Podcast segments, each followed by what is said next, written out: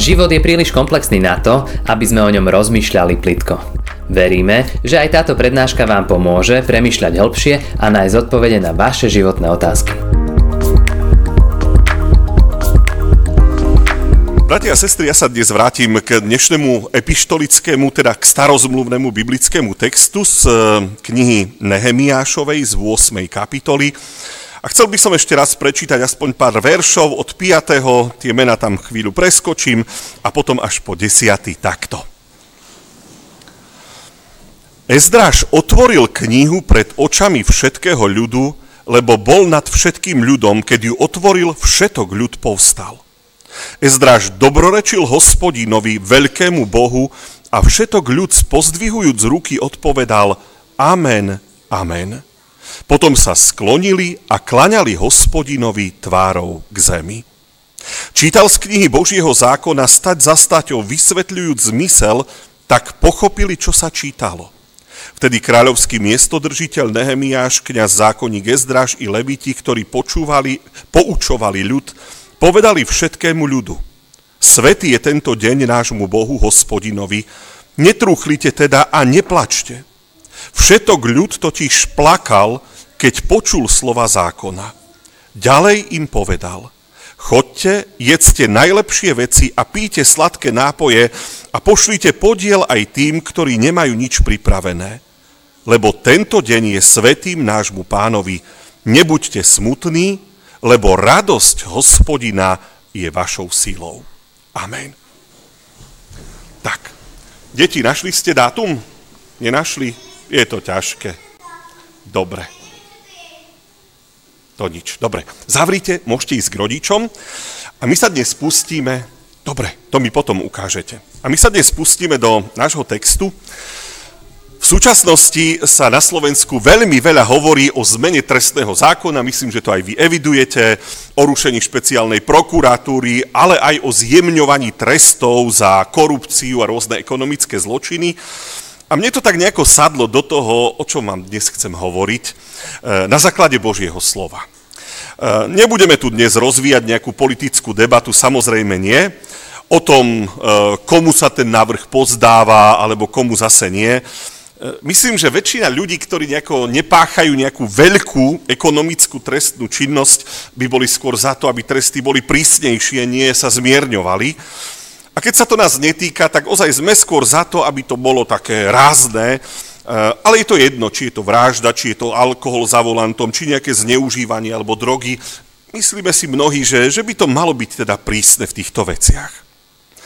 Ja by som chcel celú túto debatu dnes presunúť na Boží zákon a náš postoj k nemu. Uvedomil som si, že to, čomu sa venujeme teraz v politike, je veľmi podobná téma, ktorú riešime na poli cirkvi už, už tisíc ročia. A nie je to niečo nové, tieto debaty proste už mnoho rokov v cirkvi sú a sú pre mnohých kresťanov aj ťažkým orieškom je Mojžišov zákon, tak ako je zachytený v tých piatich knihách Mojžišových, ktoré pre zmenu aj čítal Ezdráž a Nehemiáš tam pred tým izraelským ľudom, e, sú tieto veci pre nás záväzné alebo nie? Väčšina kresťanov má jasno v tom, e, že sú veci, ktoré pre nás už neplatia z toho celého, ale kde je potom tá hranica tých predpisov, ktoré stále dodržiavať musíme, a ktoré jednoducho už nemusíme, môžeme ich pustiť k vode. Sú veriaci ľudia, ktorí povedia aj, že 10 božích prikázaní je niečo, čo platilo v starej zmluve e, a je to záväzne pre tých, ktorí žili pred pánom Ježišom Kristom, ale my sme ľudia už novej zmluvy, žijeme pod milosťou, nie pod zákonom, že my vlastne nemusíme nič riešiť z toho, ako, ja neviem, pamätaj, že máš sviatočný deň svetiť, alebo ctí si otca i matku, alebo nescudzoložíš, nepokradneš. E, niektorí kresťania povedia, že to sú veci starej zmluvy, my sme e, iní, my nemusíme dodržiavať literu zákona. My nie sme spasení skrze zákon a jeho dodržiavanie, my sme spasení z milosti. A tu nehovorím o všetkých tých predpisoch, o obetiach, o čistom a nečistom jedle, o čistote muža a ženy. Na mužoch teraz čítame e, z tretej knihy Mojžišovej kapitolu za kapitolou a práve tam sú tie pasáže o čistote muža a ženy, o obetiach, o vzťahoch e, v tom, kto si koho môže zobrať za manželku a kto zase nie, lebo je povedzme nejaký pokrvný príbuzný. A keď sme o tom debatovali, tak sme sa zhodli na tom, že sú to praktické veci, ktoré ozaj mali tým ľuďom pomôcť prežiť cestou púšťou. Bol tam veľký dôraz napríklad na hygienu. Stačí si len predstaviť, keby v takom izraelskom tábore vypukla nejaká žltačka, alebo nejaký mor, alebo nejaká infekčná choroba a, a tí ľudia povymierajú. Takže Mojžiš vysvetľoval tie veci úplne do detajlov, veľakrát sa proste opakoval v tých Mojžišových knihách, keď si to prečítate, tak si poviete, veď je to stále o tom istom. Áno, museli to riešiť. A riešili veci hygieny, pri menštruácii, o vzťahoch, e, kto môže uzavrieť manželstvo, kto je príbuzný, kto už nie je príbuzný. Zaujímavé, že takéto veci dnes napríklad vieme a mnohé z toho aj rešpektujeme. Ale niektoré sme doslova nechali tak, pretože máme dnes iné podmienky, máme iné vymoženosti, takže nemusíme riešiť e, rýchlo kaziace sa meso, keď máme mrazničky a chladničky a nemusíme riešiť nejaké zvieracie obete, keď raz pán Ježiš ako jediný a raz a navždy to celé ukončil, lebo bol dokonalou obeťou. No, tak znova otázka, čo pre nás zo starej zmluvy platí a ktoré zákony sú stále pre nás záväzné a pri ktorých sa nemusíme trápiť s ich naplňaním? Ako je to s tou láskou pána Ježiša Krista, s ktorou pán Ježiš pristupoval k ľuďom, bola a stále je nad Mojžišovým zákonom, alebo nie? A mne napadol len jeden príklad zoberieme si dnes a budeme hovoriť o cudzoložstve. Prikázanie hovorí jasne, nescudzoložíš. Aby to slovo malo aj patričnú vážnosť, Mojžiš ten Boží zákon vysvetľoval Izraelcom s tým, že ak by niekoho pristihli, povedzme pri cudzoložstve, majú byť obidvaja usmrtení, teda ukameňovaní. Aj ten muž, aj tá žena. No a tu sme vlastne pri tvrdých zákonoch. Takže sa pýtam, zdá sa vám tento trest za cudzoložstvo tvrdý? E, mohli by sme aj hlasovať, komu sa zdá, komu nie. Ak by sme takto prísne trestali tento hriech dnes, tak určite nemáme na Zemi 8 miliard ľudí. Hej? E, dnes sme už k tomuto hriechu tak benevolentní, E, že, že sa nám nezdá, že by, že by bol ten hriech až taký závažný, aby zasluhoval až taký vážny trest. A máme pocit, že áno, to sa môže stať dnes každému. Vo väčšine filmov sa s neverou stretnete a je to už úplne bežná vec. Ak by sme otvorili dnes debatu a mali takú právomoc, že my by sme mohli hlasovať za, nejaké, za nejakú úpravu týchto starozmluvných trestov, Hlasovali by ste za zmiernenie tohto trestu pri porušení tohto zákona? Asi áno, že? Trest smrti za cudzoložstvo je asi dosť veľa. Aký trest by bol podľa vás e, spravodlivý a dostatočný za cudzoložstvo? Dva roky väzenia nepodmienečne ma napadlo. Zahlasoval by niekto z vás za dva roky nepodmienečné za cudzoložstvo? Alebo sa vám to zdá veľa? tak čo aspoň, ja neviem, mesiac verejno prospešných prác. Boli by ste za? Mesiac verejno prospešných prác? Ak sa vám to zdá stále veľa, čo keby sme aspoň nejaký peňažný trest? 50 eur za cudzoložstvo. Zoberte si, že 50 eur to je pokuta za prekročenie rýchlosti v obci od 16 do 20 kilometrov. Uh, viem, že je to divné prirovnanie, ale cudzoložstvo môže spôsobiť oveľa horšie následky ako prekročenie rýchlosti v obci. Súhlasili by ste aspoň s nejakým finančným trestom? Alebo by ste povedali, že, že to vlastne nie je potrebné trestať, že to proste treba nechať tak? Uvedomujete si, bratia a sestry, ten posun? Z tak vážneho hriechu, za ktorý v Mojžišovej dobe udelili smrť, my by sme dnes boli možno skôr za to, aby sme proste žiadny trest za to proste nedávali. Cudzoložstvo a smilstvo sa pre nás stalo normálnou vecou spolu nažívaní ľudí. Ale ja poviem, tam bol dôvod, prečo ten trest bol taký prísny. Cudzoložstvo rozbíjalo dve rodiny, narušalo manželské, rodičovské vzťahy, zničilo harmóniu lásky v rodinách. Deti stratili dôveru v rodičov, následne to prinieslo neúplnú výchovu, cudzoložstvo teda rozbíjalo rodiny a malo ďaleko siahle následky na deťoch a budúcich pokoleniach. Dnes sa tvárime, že toto nie je problém, alebo to asi s tým ani celkom nesúvisí. Ale v každej rodine, kde uradovalo cudzoložstvo, je kvôli tomu mnoho, mnoho utrpenia. A preto v starej zmluve to bolo tak prísne. Ak pristihli muža a ženu pri cudzoložstve, mali ich vyviezť za mesta ukameňovať. A ten prísny trest bol vlastne výstrahou pre tých, ktorí vôbec začali nad niečím takým uvažovať. Zákon bol postavený tak prísne, aby to Izraelcov odradilo hneď na začiatku. Ako sa teda máme postaviť k tomu dnes? Platí pre nás, že nescudzoložíš je, je vážne prikázanie a hriech je vážny, ak sa ho dopustíme? No, dúfam, že sa zhodneme na tom, že nebudeme kameňovať cudzoložníkov. Ale uvedomujete si, aký vážny ten hriech je a o čom tá vlastne stará zmluva hovorí? Ako si treba dávať pozor? Na druhej strane, je to tak vážne, keď je to už také bežné? Keď za to už nie je vlastne žiadny postih? Je to tak vážne? Musím povedať, že ani pán Ježiš nebol za ukameňovanie.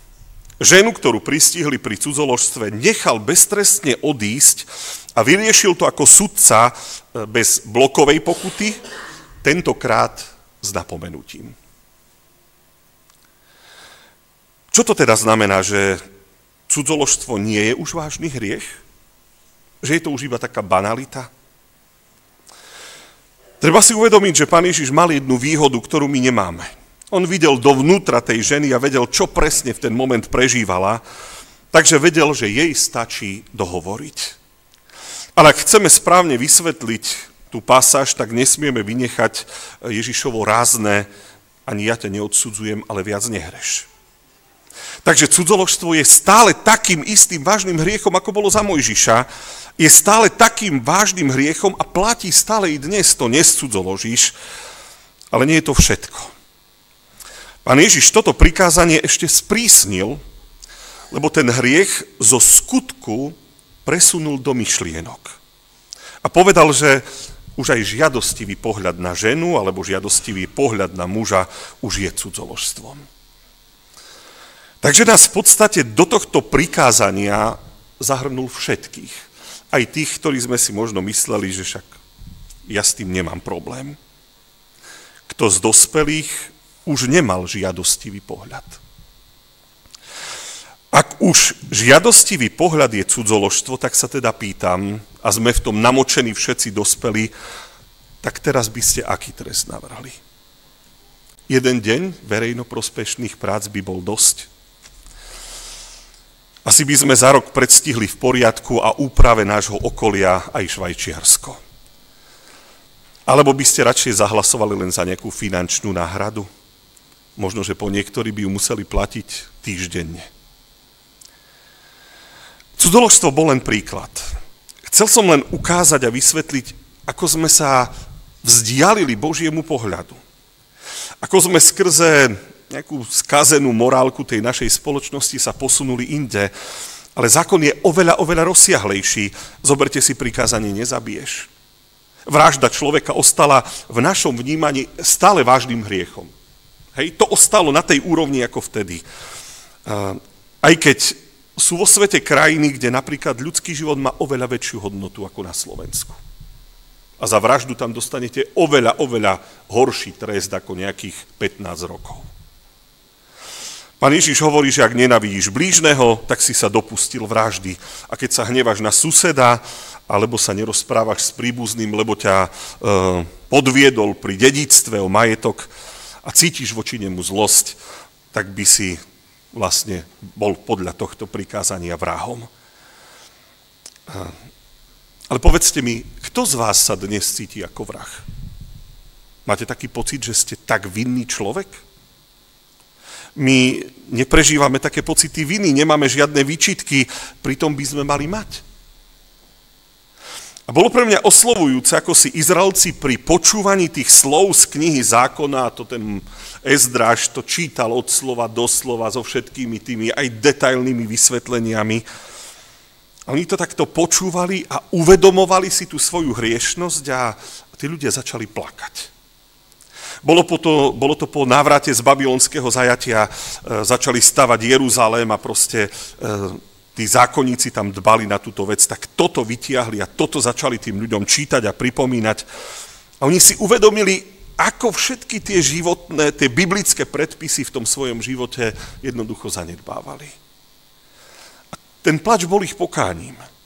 A vnímali ten kontrast, že toto od nás Boh očakával a tá realita v našich životoch, veď to je hrúza. Ako z nás musí byť ten náš stvoriteľ sklamaný? Ako sa mohlo stať, že sme na toto všetko zabudli a prestali sme sa s tým riadiť? A potom prišlo to povzbudenie a, a ten Ezdraž im hovorí, nemusíte plakať už, e, začnite sa tešiť a od tohto dňa začnite žiť tak, aby ste boli Bohu milí. Ja sa bojím toho, že my v dnešnej dobe už takú ľudosť nedokážeme zažiť my väčšinu tých božích požiadaviek zľahčujeme alebo ich považujeme za nedôležité, nepodstatné. A tie, ktoré, aj tie, ktoré pre nás ako kresťanov stále platia, 10 božích prikázaní predsa Ježiš nikdy nezrušil. A stále sú tu na to, aby nám ukazovali, čo je v našom živote hriech a všetko má svoju postupnosť. Samozrejme, najprv musíš vnímať svoju vinu a, a potom môže prísť radosť odpustenia. Takže dobre, nebuďte smutní, lebo radosť hospodina je vaša sila. To je radosť, ktorá príde až vtedy, keď si uvedomíte, ako ďaleko som od tých božích prikázaní a pravidiel a požiadaviek zašiel. Ale ja znova poviem, to není len o nescudzoložíš a nezabiješ. Ono je tam podstatne toho viac. Mnohé tie príkazy a zákazy, ktoré pán Boh kázal dodržiavať a povedal eh, Mojžišovi, aby ich tak veľmi prísne trestal, lebo narušali poriadok a jednotu národa, my sme jednoducho zľahčili. A už ani nemáme pocit, že by sme mali ich nejako trestať. Už to trest asi ani nezaslúži. Ale je chyba, že dôsledok tých hriechov vidieť nechceme. Ak by napríklad nescudzoložíš bol vážny hriech, nemali by sme toľko rozvodov, toľko rozvrátených rodín, toľko potom nezvládnutej výchovy detí a to pokračuje ďalej, toľko psychických problémov mladých ľudí, e, nebolo by toľko nedorozumenia medzi tými generáciami a tak ďalej a tak ďalej.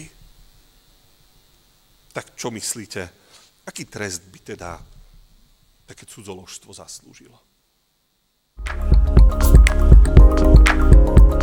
Ďakujeme, že ste si túto prednášku vypočuli do konca.